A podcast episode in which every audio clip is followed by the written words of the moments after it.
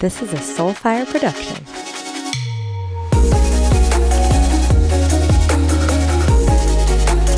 Welcome back to the show, everyone. I'm super excited to share today's episode with you because it is with my soul sister, Dillon Kenneth Hogan. If you do not know Dillon, you are about to get fired up.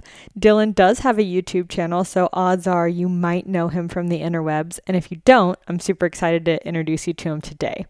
Dillon, being a YouTube star, has been through some very public relationships and very public breakups. And the growth that has happened doing all of this in the public eye has just been incredible to sit on the sidelines and watch. So we dive into that today. We dive into insecurities and abandonment what it's like to live in a polyamorous culture and not quite feel like you fit there, and what his relationship journey has been like. I'm super excited for you guys to get his firsthand experience and laugh with us along the way. If you have not already, please head over to Apple Podcasts and rate and review the show. It seriously helps the show so much, you guys. I can't even begin to describe how much it helps. So if you've got a second, shoot that five star review, hit that hit that send button and get that five star rating and review of Get Psyched out into the ethers. If you are traveling home for the holidays, take your friend's phone, your sister's phone, your mom's phone, your dad's phone, everyone's phone, and please go rate the show. It seriously warms my heart. I read every single review that comes in and it helps the show grow. So if you feel so inclined and giving during this holiday season, please head over to Apple Podcasts and be sure to rate and review. I will stop begging you for your reviews now and get into the show. I hope you enjoy.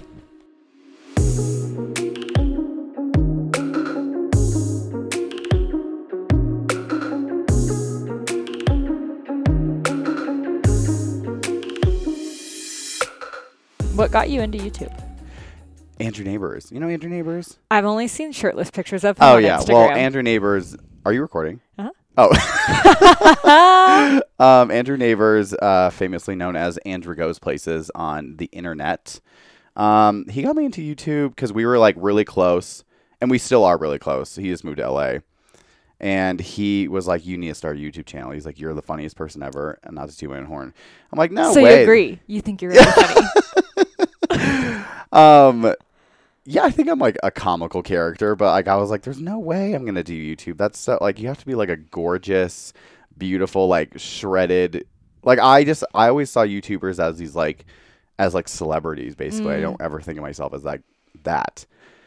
And then one day, Andrew locked me in his apartment. He's like, "You're not leaving until you record a video." And it was I could probably pull this up, but like it is the most cringy, awful like like I was almost talking like I how do I say it? Like I was talking as if I was an influencer, like what I imagined YouTubers to say. So we're like, "Hey, what's up, you guys?" Like, oh, Click subscribe. literally, like up. smash that like button. I'm like, oh god, it is literally like the worst thing in the world. I have not watched it since I posted it.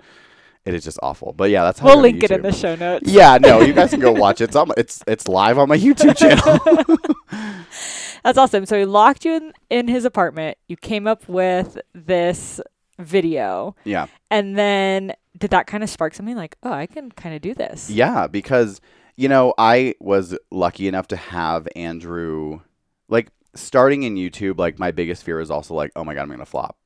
And I haven't really like gotten a massive following. Like I've gotten a like for the work that I put into it, I have you know, YouTube really gives you what you put into it. hmm Um, it's very hard to kind of like cheat the algorithm on YouTube. So like I've put minimal effort into YouTube and I have like 18,000 subscribers and um it's like very it's like a small group of people but they're all like so loving. Like i thought for the longest time like youtube was just filled with hate comments. And granted when you get to like andrew's level who has like 300000 subscribers that is the case because there's so many people there who are have so many different opinions about you. So i was lucky enough to have andrew there to kind of uh, like show me the ropes and also give me a small cushion of subscribers Mm. when I first started. Because when I before I even posted a video, I had like a thousand subscribers because I was on his channel so much. Oh, got it. And everyone's like, "Oh my god, start a YouTube channel."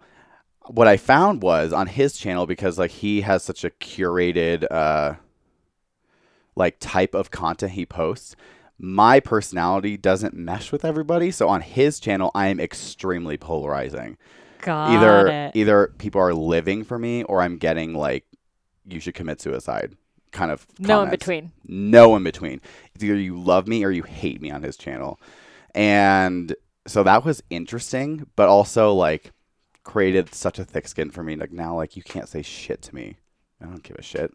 You're just you're just commenting behind your little laptop or your phone or whatever. I don't care. Right. You're still watching me. You're Right. still here. you're, st- you're still here. yeah. The, my views are still going up. Like you still got me that view, so whatever. Yeah. How has it been kind of like being in the public eye from a YouTube standpoint? Because I mean, I've watched your YouTube channels. Mhm. We, I, I would like to say, like, it's, it's definitely not a front. It's just No. like Dillon It's like Dillon 2.0. turned up to 10. Exactly. It's that's what I've told people, and like I kind of I yeah. So like I ha- I don't put on like a character for myself. I just I kind of like have just like an exaggerated, which I guess could be considered a character, but like it's more of like a hyper, like positive version of myself. Mm. But it's like one hundred percent authentic. Yeah. And oh, I- girl, I saw you in Mexico. I know Oh. it's authentic. oh, one hundred percent, yeah. so fla- flashback story i meet dillon through a different mutual friend andrew not andrew Shout out to Andrew James. hey andrew james. Um, and we were going down there for andrew's birthday. Hmm and it had started with andrew being like lindsey i know that you've got a place in mexico. Let's go down. And i was like okay cool. I'll invite some friends. It'll be Mhm. fun. I invite zero friends. Andrew invites all the friends. And it was like i walked in to like a rupaul house Oh, 100%. Like like fans clacking everywhere. Like everyone's trying to do death drops or just throwing themselves on the floor. Like, It was just a mess. And that was how I met Dillon. Yeah, that it was, my very first time meeting Wasted. I like I remember the first night we got there, it was just like instant blackout you. hmm because we were just so excited to be yeah, so that was how I met Dillon. Yeah. Um, and so I can be the first one to tell you that it is a thousand percent accurate that YouTube is just Dillon turned up. Yeah, and you know, I've never really made I for a while I was making content that I thought was going to go I wouldn't say viral, but something that I thought people wanted to see. So like uh my channel was very much surrounded around like my relationship, that one relationship that you were Mm, just we're gonna on get into that. tail don't end you of, worry. yeah. I made it all about us. It was like the gay because at the time on the internet, what I was seeing was these like super attractive gay couples having these like joint YouTube channels or joint Instagrams and I'm like I want to be that. And at the time I was very obsessed with the idea of being like internet famous. I Mm. wanted to be that. So like it was very much like the chapstick challenge with my boyfriend, which is so cringy and disgusting. It's just like fucking softcore. Po- so- Can I cuss on this? Yeah. Okay, it's Be you. literally like like softcore porn. That one video, which I don't even know why that was a trend. It's disgusting, and like just doing all these like coupley things. I have since privated those videos because they are just like I can't. Yeah. I can't. And then I started moving into doing things that just like made me laugh, which don't necessarily get a whole lot of views. Um, they're not showing up on recommendations on YouTube, but they make me laugh when I'm making. So it's like become like this hobby creative outlet because I'm definitely like a super creative person where it takes a lot of work and a lot of time for me to put that I put into a video but like the product just makes me fucking laugh. It Yeah. makes me laugh.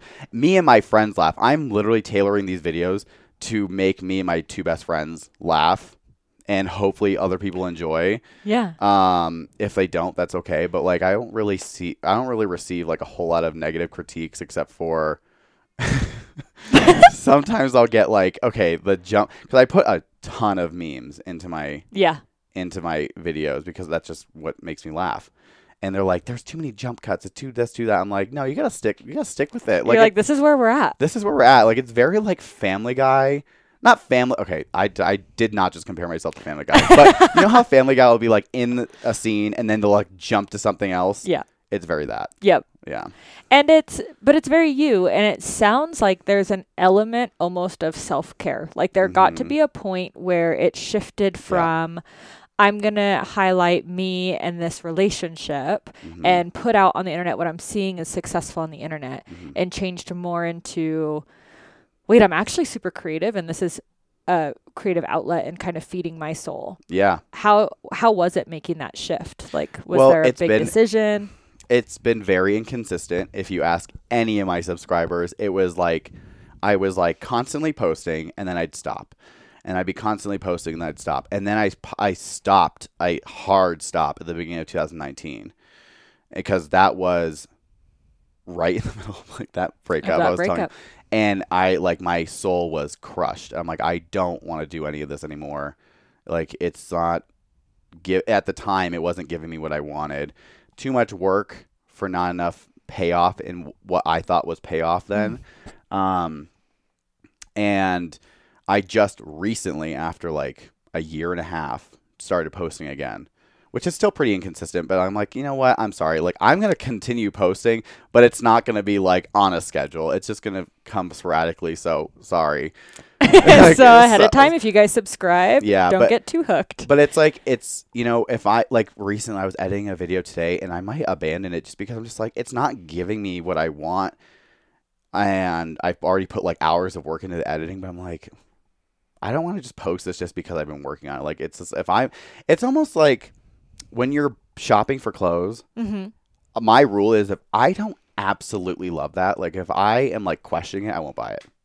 So like when I'm questioning a video, I'm like I'm not gonna post. It. You're this. like Marie Kondoing your Literally, I'm like, is it not? I, I it's, it's true. That's it's not bringing it. me joy. It's not bringing me joy. I'm not going to post it. so now I have to think of like another thing to post. It's like it really has to be, and like sometimes it'll be like a Sunday afternoon, and I'm like, I feel so inspired to like record this video about breakups or whatever, because that's just been on my mind a lot, but or was on my mind a lot, and so I'll like post it, and I'm like, no one asked for this, but it's something I feel compelled to share. Mhm. So I think that there's a lot in that. I know that can I drink? on that? um sure. As long as the Can I give you some some, As long as you- some ASMR? yeah, exactly. Um, so Dillon's drinking iced coffee. It's fine. You guys might Um, hear some ice clanking around. That's tequila. No. it's 9 a.m. oh, this is awesome. No, but I think that, you know, my channel, I, doing the work that I Mhm. do, um, a lot of times, especially now, right? We're in the middle of an election. Not really. Biden just was announced president this morning. Hello. Good morning. I don't know if this will, what will be happening once this show comes out, but that's where we're at right now. Which is that? Let's celebrate that. Let's just Let's just live in this moment. um, but you know, so things like that, things in politics, things in the world, different things I'll feel compelled to share on. Mhm. Um, you know, just like, hey, this is my process, this is what I'm going through, and throwing it up on the internet can be really, really vulnerable because even though it's like an Instagram caption or something like that, like most often, and granted, I don't have the following that you have, but most often it'll be like an overwhelming positive response. And people are like, thank you for sharing this. Or I thought I was the only person going through this. Yeah. So I can only imagine that, like, you going through a very public breakup Mhm. that sounds like it was pretty toxic, and we can get into that if you want, Sure. Yeah. um, is kind of like this YouTube lens into your soul, into your life, into like people don't see it as real life. Sure, and to, you you touch on a really important thing that's like super.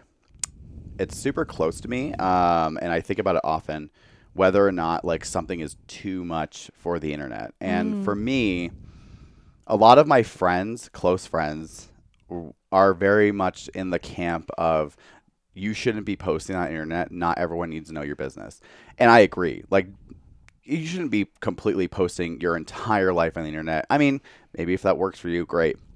But for me, I am like I am the like I am so unafraid of my own emotions and my feelings, and I'm also so unafraid of like like showing them. Like I don't care. Like I want people. I I wear my heart on my sleeve, and I'm proud of that. Like that's something that I have witnessed people couldn't do if you handed them a million dollars.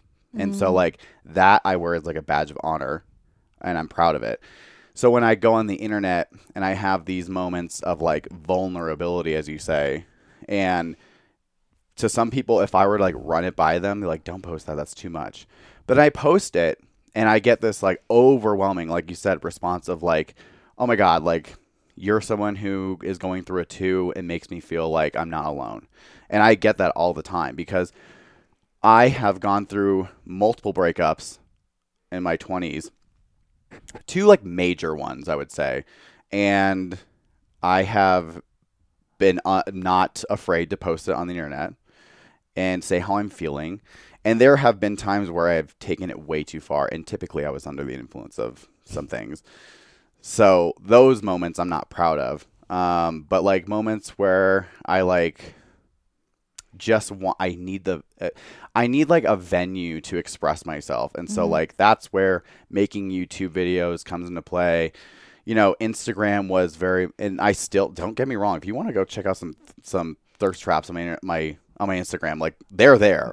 They're there. like my Instagram is thirst traps. My dog, um, Ariana Grande Ariana. Grande ponytail. Oh, by the way, if y'all want to go buy a ponytail hat, um, a la Ariana Grande, they're in my Instagram bio. We will also link them in the show notes. Absolutely. Um, Ariana Grande, like my Instagram is an Ariana Grande stan account. And then these like emo posts because sometimes I get really not even sad. It's just like I'm feeling very emotional and I want to express that because it make it's like a it makes me feel good to like open myself up to people because for the most part people receive it well and I get those comments of like you know I have a lot of younger gay men who Mhm. follow me who are like in their late teens early 20s and they see like what I've gone through relationship wise and they like either identify with it or like I've been asked a ton of times like how did you get through this i'm like let me tell you like here's what you should do here's what you shouldn't do at the end of the day you come first period. So Period. that, that is a lesson period. Pier- period. God that took me a while to get there.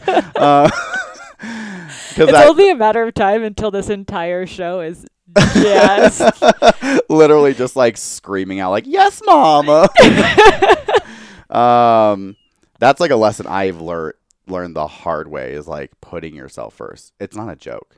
And how because I'm sure that people watching YouTube and watching, you know, influencers, it's like you can everything is you. You mm-hmm. are the brand. yeah And so, with a lesson like learning how to put yourself first, it can probably be assumed that you already know how to do that, right? Like you're in front of a camera, Sure. I'm here, I'm like this big personality, but I think it's I mean, obviously anyone that's tried to do this, it's so much harder than that. So what was that journey like for you? How did you find to do that?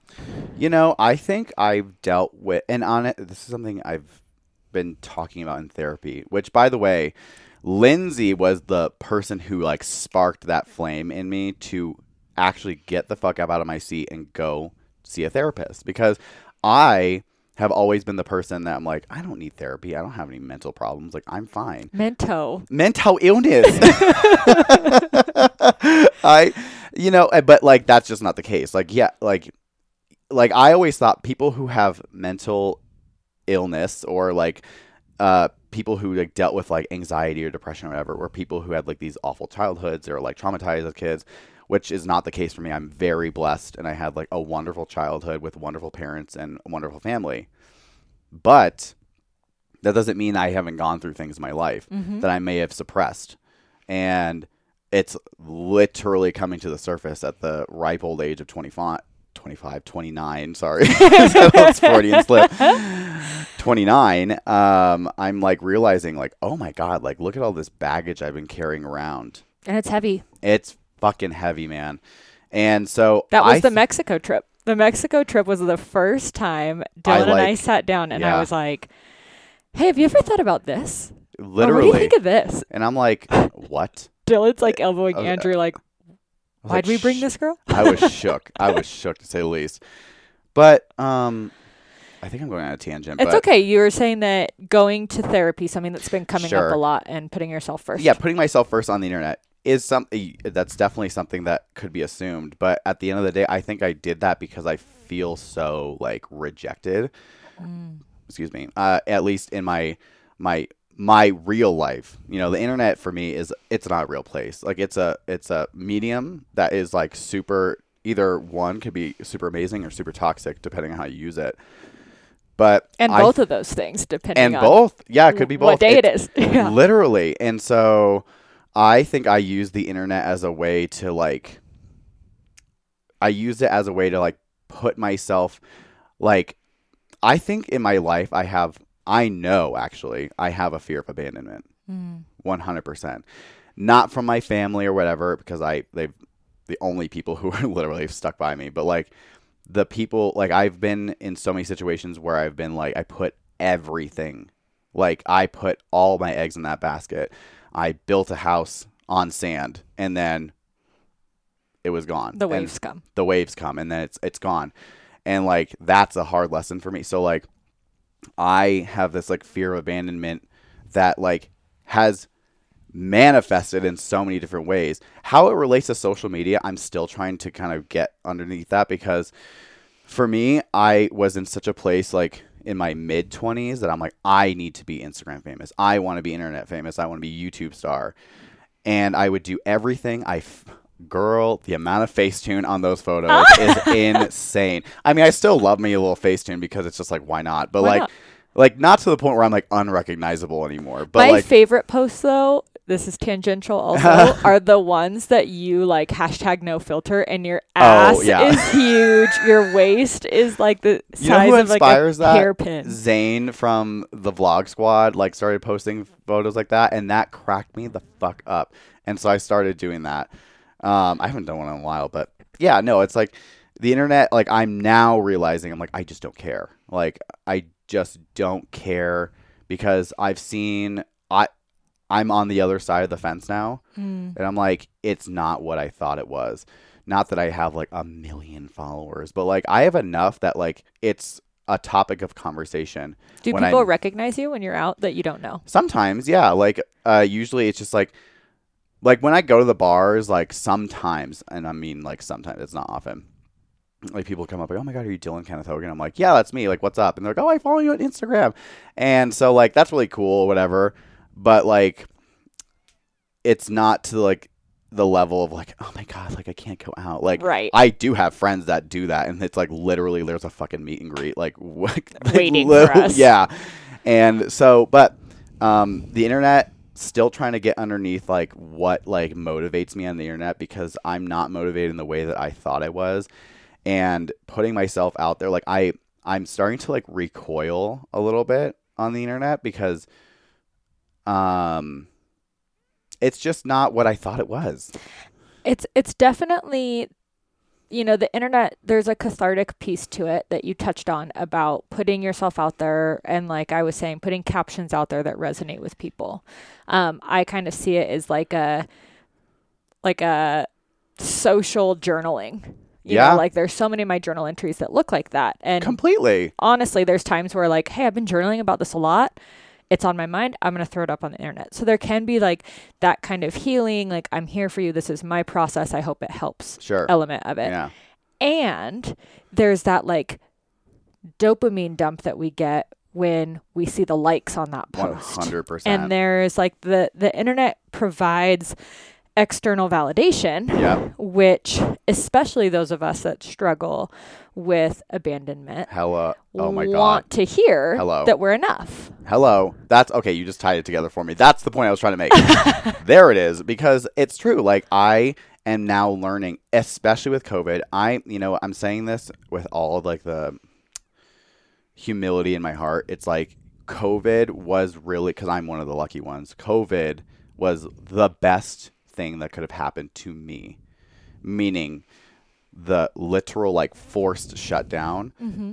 and everything. Like I was forced to be with myself and just and I I used it to my full advantage. Stop drinking, stop doing everything, just like focus on myself. And so now uh, and going to therapy, all that different stuff, like COVID has kind of like shifted my perspective on social media and I don't find myself posting things like that for this external validation anymore because like what I realized in my in COVID is like I like myself. Like I like and I enjoy myself. Like last night, Friday night, had you asked me pre-COVID, I'm like hitting up my friends. We're going to the bars. We're getting fucked up. Like We're going I, to Charlie's. I'm blacking out by like midnight, staying at someone's apartment till like 4 a.m. and then sleeping till like 5 p.m. the next day. Like today, I would not be awake right now. And that was just my reality because like it's so easy to fall into that. Anyone, especially in the gay community, though. Like that is like. Can you explain that a little bit more? Because I know that some of my listeners have not experienced Sure. that community. So the gay community, in what I've experienced, this is my uh, experience alone. So like I'm not speaking on the entirety of the gay community. It's not blanketed, but No. this is just where you are at. But you'll find a lot more than often, um, gay men in their 20s um, are, you know, more privy to going out and drinking and maybe doing drugs or whatever it is. Can do you know maybe why or what about the culture You know, I- is, I is know- promoting that? You know, I don't know. Like I can't like exactly touch on it. I know I've like listened to a few podcasts that has talked about this before and I I don't want to speak on something I don't know about. Mm-hmm. But from what I've experienced is it's very normal for, you know, gays in their 20s to be going out all the time every weekend drinking a lot. There's like a I mean, it's what, from what I've experienced, there's a lot of drinking issues in the gay community. And that could be just like people not facing their own demons in the way that I didn't. Like I was using drinking as a crutch for sure. And doing drugs and this and that, whatever it is, and just living it up. Um and so that was my reality. Like I didn't hang out I didn't start hanging out with gay people until like 2021. Cuz I And went when to, did you come out? I came out when I was 17. Okay.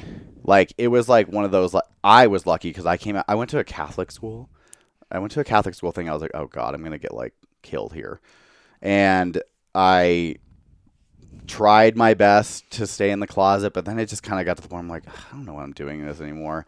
Came out of the closet, and then I ended up becoming like the token gay at the school. Right. So it wasn't like a bad thing. In fact, I ended up bringing prom king Yes. senior class president editor of the yearbook like it was like it like turned my world around in a good way Well, you were living your truth. yeah and i was like oh my god like oh i'm not i'm not going to be excommunicated got it but that's not the case for so many people. people. so i was lucky then i went to CU boulder and there's like hardly any gay people up there and if there were gay people i was terrified of them so i stayed away and then i started going out to bars and i started working at you know tracks nightclub which is a club here in denver and really just like immersed myself into that uh nightlife Culture. culture and got myself into a lot of trouble partied and for enough people for a, for enough enough for a lifetime in like my early 20s and you know like that's just kind of like what my reality became. And then I started going like trying to throw and meanwhile like the sustainability of living that life but at the same time wanting like a long-term relationship like healthy mm-hmm. relationship with someone financially stable wanting a family. It's like those worlds don't Don't collide. at all And especially I and I don't again don't want to make a big blanket statement. Mm-hmm. Um, but the gay community is known for like non-monogamy or open relationships. yeah that's something and i'm struggling with Yeah. And it's funny because heterosexual relationships are now just think it's like the trendiest thing and that it's awesome and everyone's Yeah. doing it. And I'm like, okay, well, let, let's say like let's look at the culture that we like took this from. yeah Um but it it sounds like that also plays into yeah so that whole life. For sure. And you know, that's something I did not and continue not to subscribe to just be not because I don't agree with it.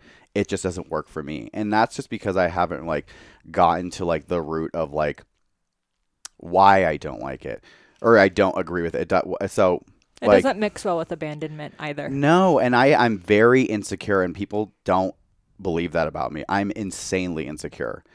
Like I have no confidence, like hardly any confidence. And it has manifested in so many different ways, especially in my relationships. But like you know, open relationships, non-monogamy are like wonderful things and I'm like I almost feel like I'm like on the other side of this fence. Like here's this fence, here's monogamy, here's like you know, all Open this relation poly. polyamory, whatever it is. and I'm like sitting. Oh shit! And I'm like sitting here, like looking at them, being like, God, I wish I could be over there with them. And they look like they're having so much fun. And I have people, I have close friends of mine who are in long term open relationship, loving open relationships, and it works. And they look so happy.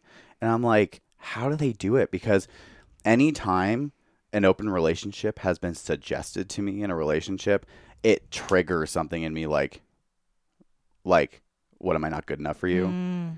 And that's not the case. Sometimes it was the case because they just were. Uh, what I've discovered is it was like they didn't want to lose me, but they didn't want to fuck me. They wanted to have their cake and eat it too. Exactly. So like there is that too, but like for the most part, I like my goal for myself moving forward in relationships is to be open, more open-minded and more like interested in these like these like different types of relationships. Because I was raised very traditional traditionally where it's like I only saw one person in my life, period. Mm-hmm. like one person for the rest of my life and that's it. And still to me like to this day that still sounds like a good thing to me because i can do that like that's something that i can commit to for sure. That's not the case for most people. And so then the struggle is like am i being in an open relationship because it's like actually something that's like we want and it's healthy? Or are we in an open relationship because we're too afraid to be alone but we also aren't on a level of like commitment with each other. You know what I'm saying? Like, you know what I'm getting at? And and I think that that happens a lot, especially with how trendy open relationships have become. mm-hmm. Um, I see it in my practice all the time. People who even two years ago wouldn't have even had this conversation, but Mhm. because of things like podcasts and all these different things, we're hearing about it. And I think that people hear, and, and an open relationship is just an example of this. Yeah, sure. But if someone were to give you, you know, I think about like big pharmaceuticals, right? If you take this pill, you'll be better, right? Mhm. We want instant gratification. It's how it's the world we've grown up in. Uh-huh. And so if we're struggling in relationship, it is so much easier for us to just be like, "Oh, well, I'm just not a monogamous person. That's what the problem is, and I'm going to be in this open relationship." yeah, Instead of, "No, I am still the same person." yeah, whether I'm showing up in a monogamous relationship or I'm showing up in multiple relationships, I am still me. And if I haven't worked on my shit, yeah, all of the problems aren't going to go away. 100%. And in fact, if I've got six relationships, six partners, whatever you want to call it, I have like my shit is going to be mirrored in all six of those and I've got a lot of work to do. mm-hmm. So some people want it to be a cure all. And sometimes, and if you can, this is great, like more power to you. Dillon and I, it sounds like are not these people. Like if you're just like, hey, I'm here to have fun, I'm here for the party, and like That's awesome. That's what I want to do. Cool. Um, That's You- like, but that's the thing. That's the thing. I don't want this to come off as like I'm, like, I don't want to. Like, there is no superiority over any type of relationship. For me, so far, I have not been able to wrap my head around open relationships. I'm extremely. I'll become extremely jealous. I'm like. Uh, and, and that's something I have to work on myself, and I don't know if that's a problem or not. do you become extremely jealous in a monogamous relationship? One hundred percent. Okay. Like yeah, and that's another thing is like that ties back to my insecurity. But then also I'll have you. I'll. I mean, it's not.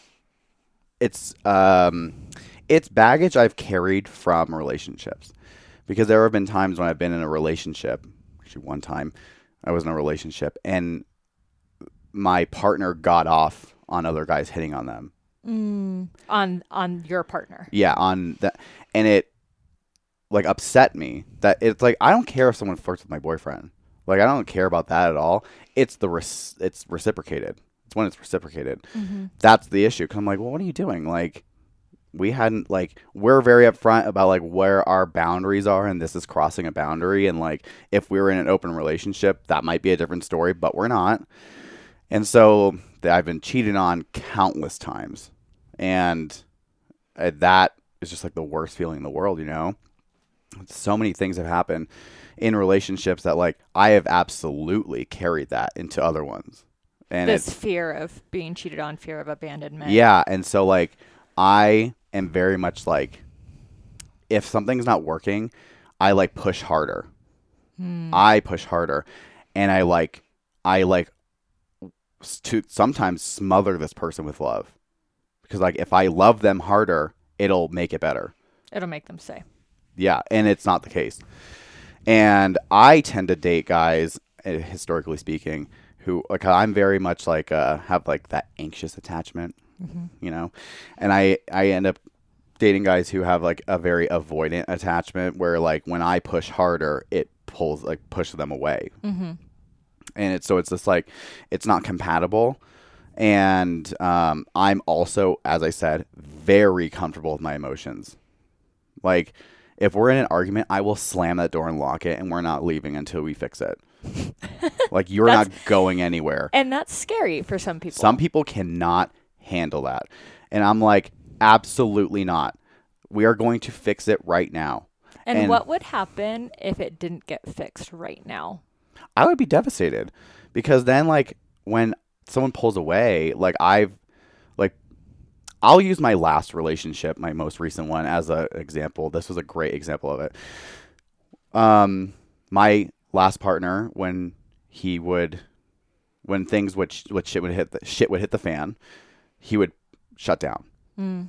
shut his phone off, lock himself in his room for days Wow. and I wouldn't know what's going on, or like I couldn't get an answer out of him. For me, that drove me insane. Mm-hmm. I left work multiple times in the middle of the day, went to his apartment, and was like, "What is going on?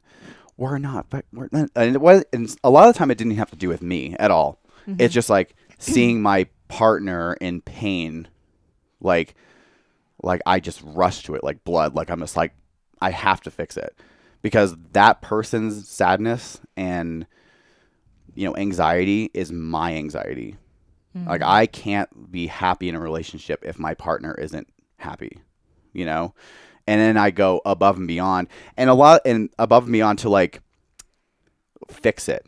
Mm-hmm. so much i get i do the absolute most. And that's not always the best thing. Sometimes you just have to let it let it be.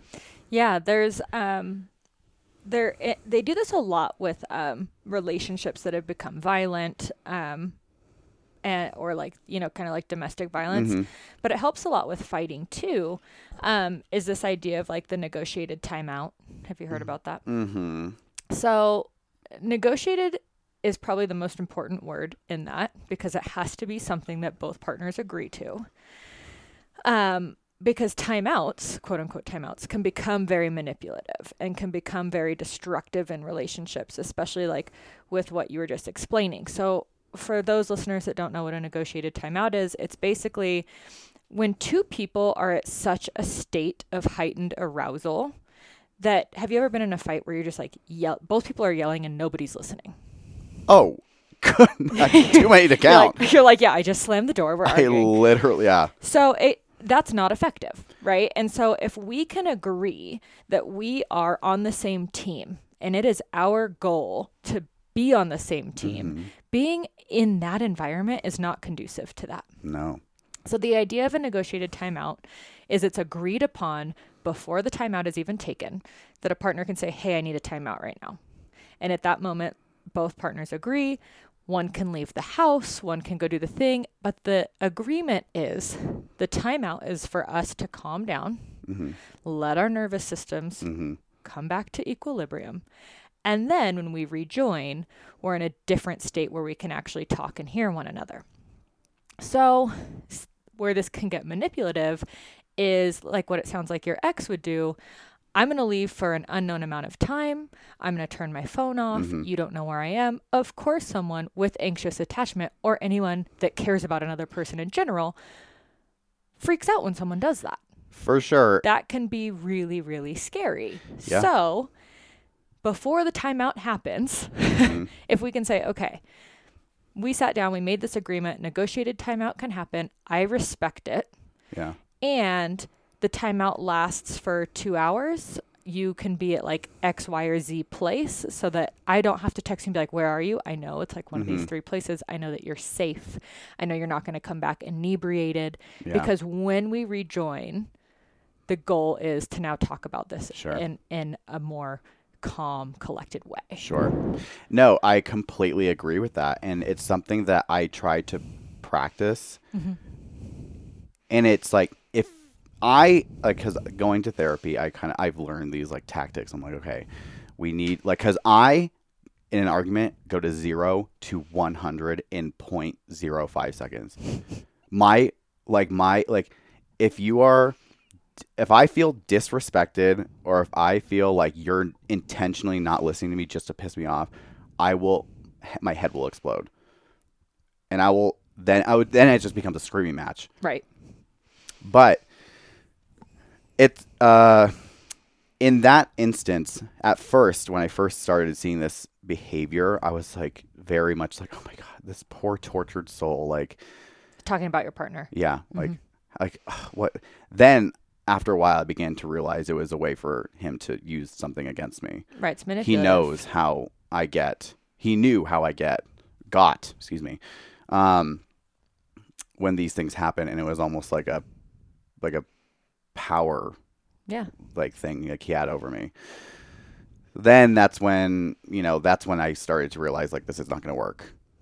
We both realized it wasn't going to work because we just have completely two different ways of doing things, and also I realized there was never like as much as I was like we're on a team. I never felt like I was on someone's team. Right. I never felt safe with this person. Well, there's a difference between knowing and understanding someone's triggers Yeah. working through it and processing it Yeah. with them and knowing someone's trigger and saying like okay i can manipulate this to be to take a power stance in this moment Yeah, and so that's what it kind of became. And you know what? I'm just like, no. And once again, I'm not doing this in a way to kind of like shit on anybody. Like, at the end of the day, what it comes down to is like, this person wasn't ready for a relationship. Hmm.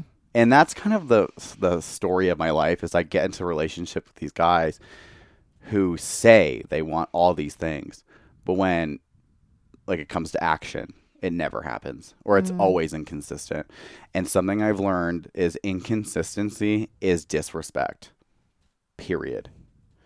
And that's something that my ex partners, all of them, all two of them, uh, failed to realize. I'm like, your inconsistency says that you don't care about me enough to actually do what you set out to do. And so when I call these people out on their inconsistent behavior, I then become the crazy boyfriend. That's this. That's too dramatic. I'm over the top. Like this, this, and that. You're like blah blah blah blah blah.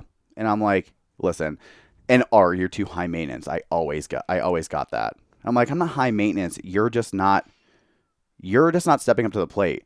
Like on a spectrum, like a relationship technically should be 50-50.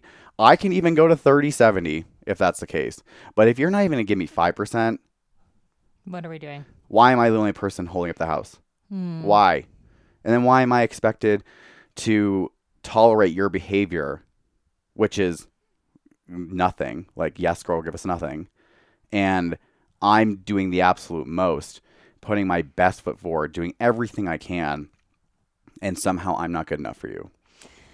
yeah it's tough because we it's really easy to fall into that messaging Which, if if I do this, I'll Yeah. Mm-hmm. be enough, right? And so we can fall into a confirmation bias. Mm-hmm. And if we set in our own head, every single person on this planet has some sort of confirmation bias. So if I go looking for something, I'm going to find it. Mm-hmm. And if the message that I'm looking for is if I do X, Y, Z, I am enough yeah, and someone doesn't reciprocate that to us, Mm-hmm. then of course the the opposite of that is true. And it's like, okay, then I'm gonna internalize that as I'm not enough. sure. Um, so it's also important to go into these things like in doing the most, quote unquote, the most. What is my goal? Is doing the most feeding my soul? Is it something that I show up like that for me because that feels good?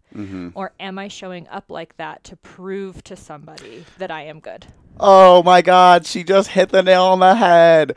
I saw something recently that was like, you're not doing this because you want to. You're doing this to prove to this person. Like it almost and this is something else. uh, This is why I'm so mentally ill. Oh my god. and I use that like affectionately, like you Yes. know, like mental illness is no joke. But like whenever I say I'm mentally ill, it's just because I'm I'm just saying I'm I'm You're coming to a realization. of- realization of just like this is so I've learned like I can't give something up until I feel like I've won, which is weird because I'm not a competitive person in life. Mm. But like if I feel like I haven't won, I won't stop. Mm. And so basically it's like that proving, like proving to this person that like I am good enough. Has nothing to do with them. I'm sure they think I'm good enough. And there's a lot of factors that go into that, but it's like almost like this self satisfying thing. It's like I'm going to beat this to prove to you that I'm good enough as a way for me to like have affirmation from you Mhm. like I am good enough. hmm And it never happened. So, Because nobody, you know, this goes back to what we talked about in the very beginning in this external validation. yeah. You you have tons of people on the internet telling you how much your captions help them, how hot you are, how Mhm. all of these things and like those are great. Sure. Like they make us feel good, but the only person that can make us feel like enough Mhm. and it truly matter and truly stick is if we believe it. It's true. Like uh, Alyssa Edwards from Drag Race said it said it best. How you can't sell something if you don't buy it first. Mm. You can't sell. You can't make someone believe some you're good enough unless you believe it. And that's something I in quarantine have learned. Like I'm I'm not near. I don't think I'll ever be fully like confident in myself, whatever it is. And but like I have made steps, so many steps and strides in like healing and like learning about myself. What is it about myself that people even like? Because like for the longest time, I didn't even like one thing about myself. Look mm-hmm. in the mirror, I'm like, I literally can't even look at myself. I'm gross. Meanwhile, I'm getting comments on Instagram being like, "Yo, you're so hot," yada yada yada. Like, why don't you have a boyfriend? Whatever it is. And quarantine has like forced me to be with myself and be alone with my thoughts.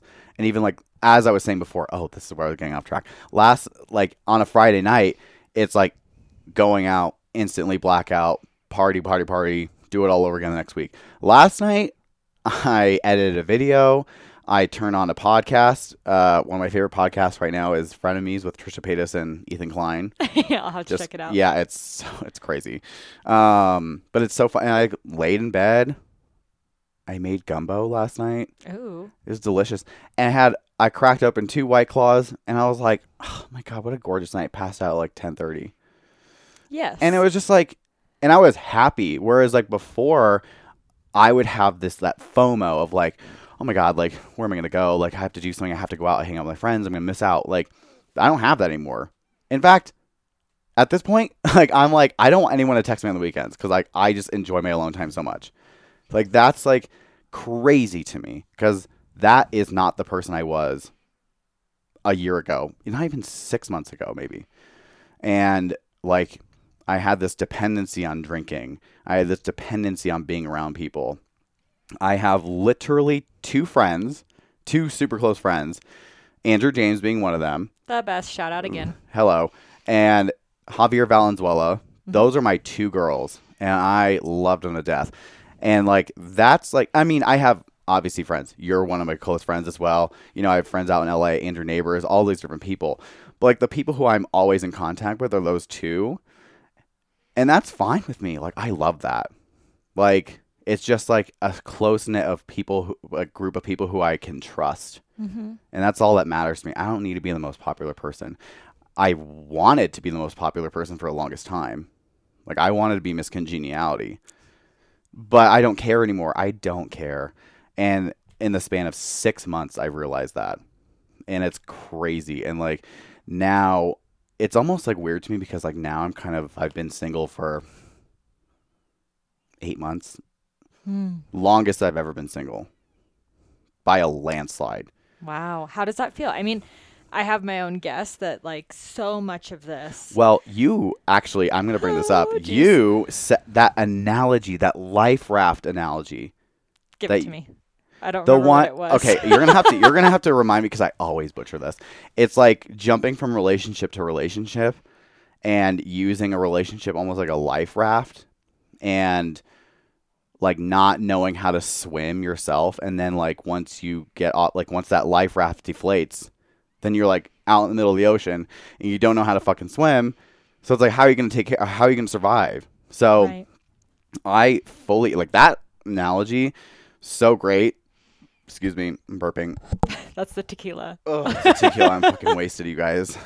Um, uh, and so like this is the first time since I've started dating where I haven't jumped right into a relationship or used somebody else to like feel better. Mm, Every relationship I've been in, long term relationship I've been in, has been some sort of like crutch. And that's not to like say I didn't love these person these people deeply. Like I each relationship I've been in, I believed I was going to marry that person. But when it comes down to is like I wasn't being healthy. I hadn't dealt with anything from the previous relationship. I just jumped right into something else. And this is the first time I've like just stopped.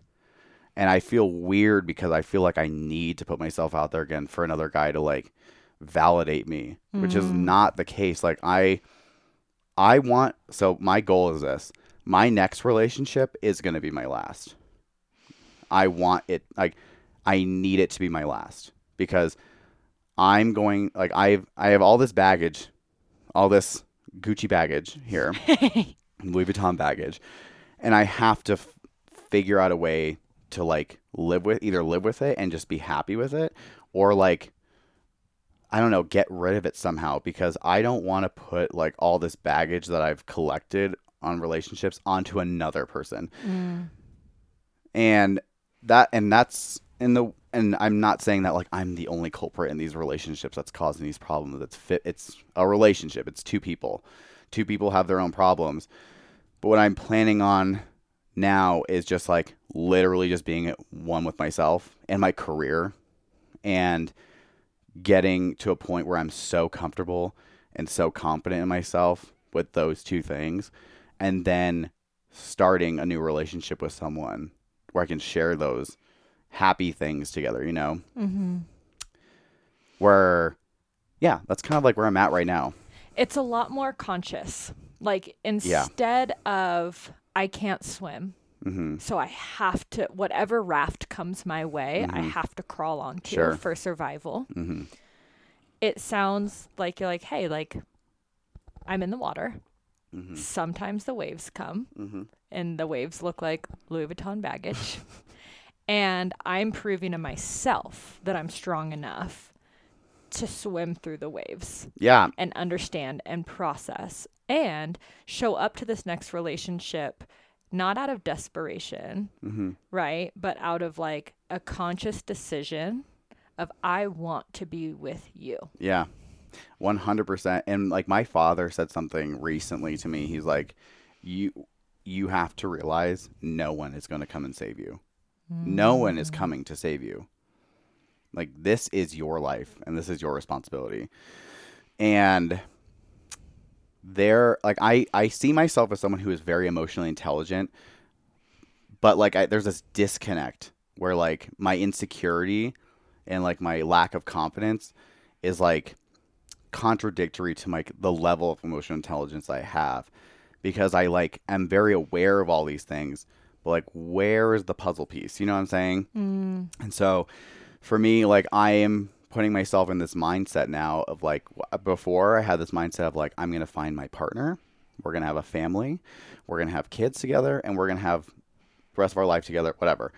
Now I'm putting myself in a point a, a mindset of like I am the only person here like I'm the only person that I have and I'm going to build my life in a way that like serves me well and if someone comes along to enjoy all that with me that's awesome but if all but if they don't that never happens awesome I'm not going to die right? Their presence doesn't dictate my goodness or my 100%. success. I don't need someone. I want someone. I want it to be like the I but at the up until my last relationship, I was very much like I need this person. Mm. So uh it's all about growth and I think I'm like I think I'm getting there. I can say that this conversation is so much different. I wish we could record. I wish I Could w- had a podcast in Mexico. If you had that recording, like I would look at myself and be like, ew. The growth of Dillon. Literally, it's crazy how like much I've grown. And girl, like I make mistakes all the time. Like all the time, for sure. Well, we're human. And we're human and that's fine. I'm having a lot more compassion for myself for making these mistakes. And so but like at the end of the day, it's like I'm doing well. I have another analogy from my friend Javier, who his therapist passes on to him, was, you know, he in this moment of like turbulence was like freaking out. Was like, oh my god, my life is coming to an end. da, da, da, da." And his therapist was like, do you have a roof over your head? Do you have food in front of you? Do you have water? Mm-hmm. Okay, great. So you have all the things you need to survive right there. You have a job. Do you have your family? Do you have friends? And it kind of like reish like re- like helping you realize like you're not your life is not over. Like I and showing and that's another thing that's helped me a lot is just showing gratitude everywhere you can to the most annoying point. I thank my family and my friends just for existing all the time just because I'm just like god damn like thank God for you like I have friends, family, I have a career. That's like something that I've also learned is super fragile and don't if I could pass a piece of advice on anyone listening to this podcast, do not let a relationship ever ever come in come in the way of your bag. Like that's a hard lesson I had to learn. I literally let my relationships ruin career opportunities for me Mm. because I was so invested in these re- these toxic relationships. Well, you're investing everything. everything. Everything. So people weren't getting the best of you. They were I getting the rest of. I literally lost jobs because I could not focus because I was so focused on these people. So, if I had to pass a piece of advice on anyone listening to this, do not ever let a relationship dictate your career path. Lady Gaga has the best, and that's not to, not to say hold, you can't hold a relationship and a career if it's just, you know what I'm saying. But Find the balance. find the balance. But like Gaga has the greatest quote, and it. Forgive me if I don't get it like verbatim, but she says like some women, and also this applies to everyone, not just women. Uh, some women choose to follow men, and some women choose to follow their dreams. If it comes down to choosing a relationship or your career, just remember that your career is not going to wake up one morning and tell you it doesn't love you anymore. So like that's something I heard as a teenager and was like, "Oh fuck that." and now having gone through it, I'm like, "Holy shit, she wasn't kidding. She was not kidding." So that's another thing. I like fo- like my career is my relationship right now. And I'm thriving. So oh yeah. like I literally treat my relationship like my boyfriend. Your career like your boyfriend. What did I say? My relationship. Like Oh, my fuck. I treat slip. my job. I treat my job like my boyfriend. Give it blowies every night. what a place to wrap it up. Woo! No pun intended there. But oh um, man! Dillon, thank you so much for being on the show. Of course. Thanks for having me. hopping on. If people want to see the thirst traps, they want an Ariana Yeah. Grande ponytail, where do they find you? Where do they go? You can find me at Dillon Kenneth Hogan on YouTube, on Instagram, and that's Dillon spelled D I L L O N, the correct way. And um, yeah, that's, where you can find me at Dillon Kenneth Hogan. That's it. That's it. Awesome. Well, thank you so much, Dillon. Thanks, Lindsey.